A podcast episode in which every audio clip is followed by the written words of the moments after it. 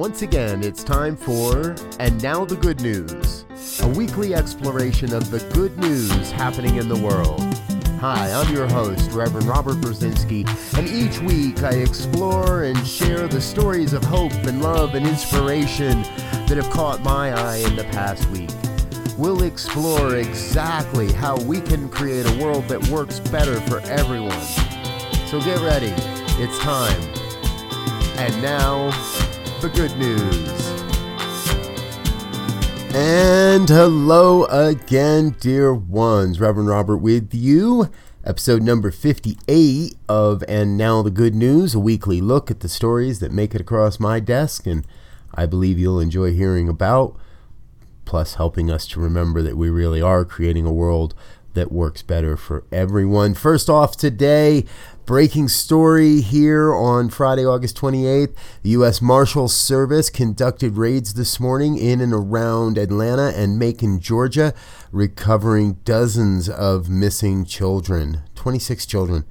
Um, and uh, a number of arrests, added more names, uh, added a whole bunch of new arrest warrants based on new information that they found and this is great. This is really, really good. Almost three, almost uh, 26 kids, over two dozen kids that are now going to be reunited with their families and are out of harm's way. Uh, congratulations, guys. Good work down there to the U.S. Marshal Service. Now, on this program, we get a lot of animal stories, and it, it, seems like in the past five, six months, a lot more animals are being uh, rediscovered, recognized in places where they haven't been before or where they've been missing. And this story is really wild. A family of wolverines have been spotted at Mount Rainier National Park in Washington State, first time in over a hundred years. It's estimated that there's only between 300 and 1,000 Wolverines in the lower 48, uh, lower 48 United States as it is. Uh, there's video. They caught them on camera. This is uh, uh just amazing. They keep the camera location secret, by the way. But you could, there's a video here. You can see uh, three of the family playing on uh, in the snow and on some trees, and the Wolverines are alive and well in Rainier National Forest. Nature has this way of rejuvenating itself, folks, and no matter what humanity does, nature is going to continue and nature is going to survive. That is what it does. It survives, it adapts, it changes, and it shifts, and it lasts on this planet, uh, lives on this planet a whole lot longer than we do. There's more good news in the nature world today. The redwoods in California are okay now, there's been stories in the last week that a Big Basin Redwood State Park in California was swept over by the recent wildfires there, and it was afraid that the trees were lost. Well, the buildings were lost, the campgrounds were lost, but the trees are still there. And uh, they, an Associated Press reporter uh, hiked in there to make sure everything was all right, brought back some photos and um, it, this is just great. It means that while the infrastructure is gone, the forest is not. And that's what it's all about main uh, supporting and protecting these trees. So, uh, this is a good news story in my book because, well, it would appear the wildfires are out, out of control and we need to do something to help mitigate those fires. I don't know if we can exactly mitigate those fires, but a group of scientists at Michigan State University have developed a remote forest fire detector and alarm system. And it's powered by kinetic energy, by the trees itself. So this device they've built, it gets hung in the tree. Um, as trees sway in the wind and, and move, it raises, creates enough energy and enough power to keep itself active and it, nowhere in here does it really say how the, it communicates that it believes a fire has started, but there's monitors in there, so they must be uh, either Wi-Fi or satellite monitor connected. But uh, breakthrough technology happening here to help mitigate these fires and help be able to get us, uh, let firefighters know that fires are starting so much earlier and they believe this may help spread this the uh, help fight the spread and allow people to get onto fires quicker and get them put out quicker. Good work. Now here's a really interesting one. A group of teenagers in Chicago Chicago's Austin neighborhood uh, wondered what they could do to kind of help uplift their family and they transform a gutted liquor store into Austin Harvest. It's a pop-up food market, provides healthy food alternatives for underdeserving for the underdeserving neighborhood. It uh, the project began, began with listening circles led by the by the Hand Club for Kids, and they came up with this idea. Found this burnt out, desolate, abandoned liquor store, and and transformed it, and now uh, there there's a food project. I love the ingenuity of humanity, of America, of the way we do what we do because I, I don't see these things coming. A bunch of teenagers in Chicago take a liquor store and turn it into a food pantry, into a food market. Farmers market, other other other vendors here. Really, really cool. And I'll tell you, folks, it really is the youth of our planet that's going to save us. It's the youth that are going to figure all these things out. It's the youth that are going to make the real changes because they already are.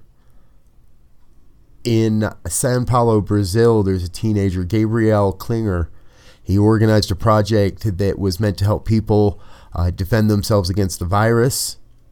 And he was working and really helping the people of the slums of Sao Paulo and what he did is he ended up developing a system where he's handing out hygiene kits to neighbors, to members of, of these underprivileged neighborhoods that just can't afford it, can't access it. Developing a way to, uh, and he crowdfunded this. So I'll make sure I leave a link in the show notes if you'd like to throw a few dollars his way and help him continue to do his work. Everywhere we turn, more and more teens, more and more kids, more and more people of all generations really making it work. Here's another one. An 11 year old is raising thousands of dollars for a food bank, and he's doing it by selling vanilla. Yep, vanilla. Pure vanilla. Uh, an eight ounce bottle costs about 30 bucks, I think it was.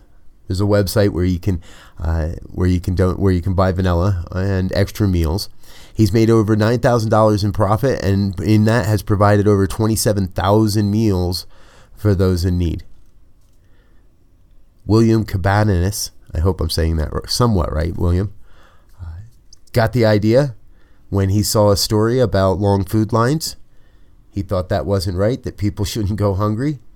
They've set up a 501c3, so everything's nonprofit. And he's been working to create his website, the labels. His father's taking care of some of the financial matters. Grandma's keeping helping with the Facebook page. Brothers and sisters are helping. It's a family affair. Again, I'll make sure I leave a link for you if you'd like to buy some vanilla and help this young man out and uh, and and put food on the table for people. Another 11 year old over in England this time, North Yorkshire, being hailed as a hero. He and his family were at the beach, at the seashore, and his father saw uh, what appeared to be a young boy floating in the water. Before his father could get his jacket off, this young man, Eli Harrison, jumps in the water, swimming between boats, navigating between small fishing boats, rescued the child and was able to bring him out of the water. They expect that he's going to make a full recovery. Good work, Eli. Good work. You know, folks, we really are all in this thing together. We really are creating a, a new world and a way that we are uh, relating to each other and the way that we are stepping up to serve each other this COVID thing really shifted the consciousness of humanity. It's really happening. We're seeing the results of it right here, right now. People doing more and exciting and new and great oppor- and great, great stuff. just launching themselves into the water. Here's another interesting story. Fabien Cousteau, the grandson of legendary oceanographer and filmmaker Jacques Cousteau, is raising money to build an international space station in the ocean. So it's an ocean station, right? Called Proteus. It's a 4,000 square foot structure that we would use to study the depths of the ocean. Now, this is a really big project and there's we talk about that on this program quite a bit. There's a lot of big projects going on in the world. I'm going to invite you to go take a look at this one and see if it's something that you'd want to support. See if it's something that maybe you have a gift or a skill or a talent that could support, that could help this. We know almost nothing comparatively about the ocean other than we throw a lot of plastic in it. And we're going to have to figure that out. And we are figuring that out. All right, last great story of the week. I love this one. Uh, there's a video here that gives you more, and really, it, it, it's all about a gentleman who was recognized that his motion sensor on his security camera kept going off around the same time every night. And he checked the footage, and it's a family that's out walking their dogs, and their son, young man, is riding a, a scooter, a, uh, a gravity bike and he uh, and every night he just sort of rolls his bike up onto this guy's driveway to get a little extra speed, a little extra oomph, and rides off the driveway.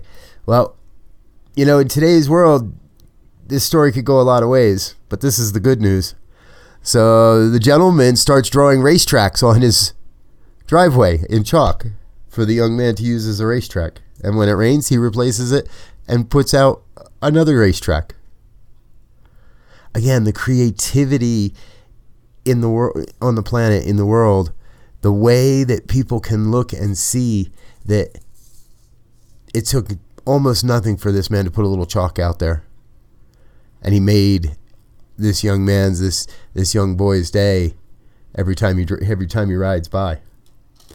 Kudos sir. Good good good good work for you as well. And I'll leave links again, folks, all these stories in the show notes. The good news is here every week on Saturday mornings, part of the New Thought Media Network. And it's broadcast on New Thought Radio throughout the week. So we appreciate you being with us. If you run into a good news story, please send it to us. Info at ntmedia.org. That's info at ntmedia.org org. I'm Reverend Robert. That's all I've got time for this week. We'll be back again next week with more good news. Until then, please go out and make it a great day. You've been listening to And Now the Good News, a part of the New Thought Media Network, available exclusively at New Thought Radio. Join us, patreon.com forward slash New Thought Radio. Positively inspiring.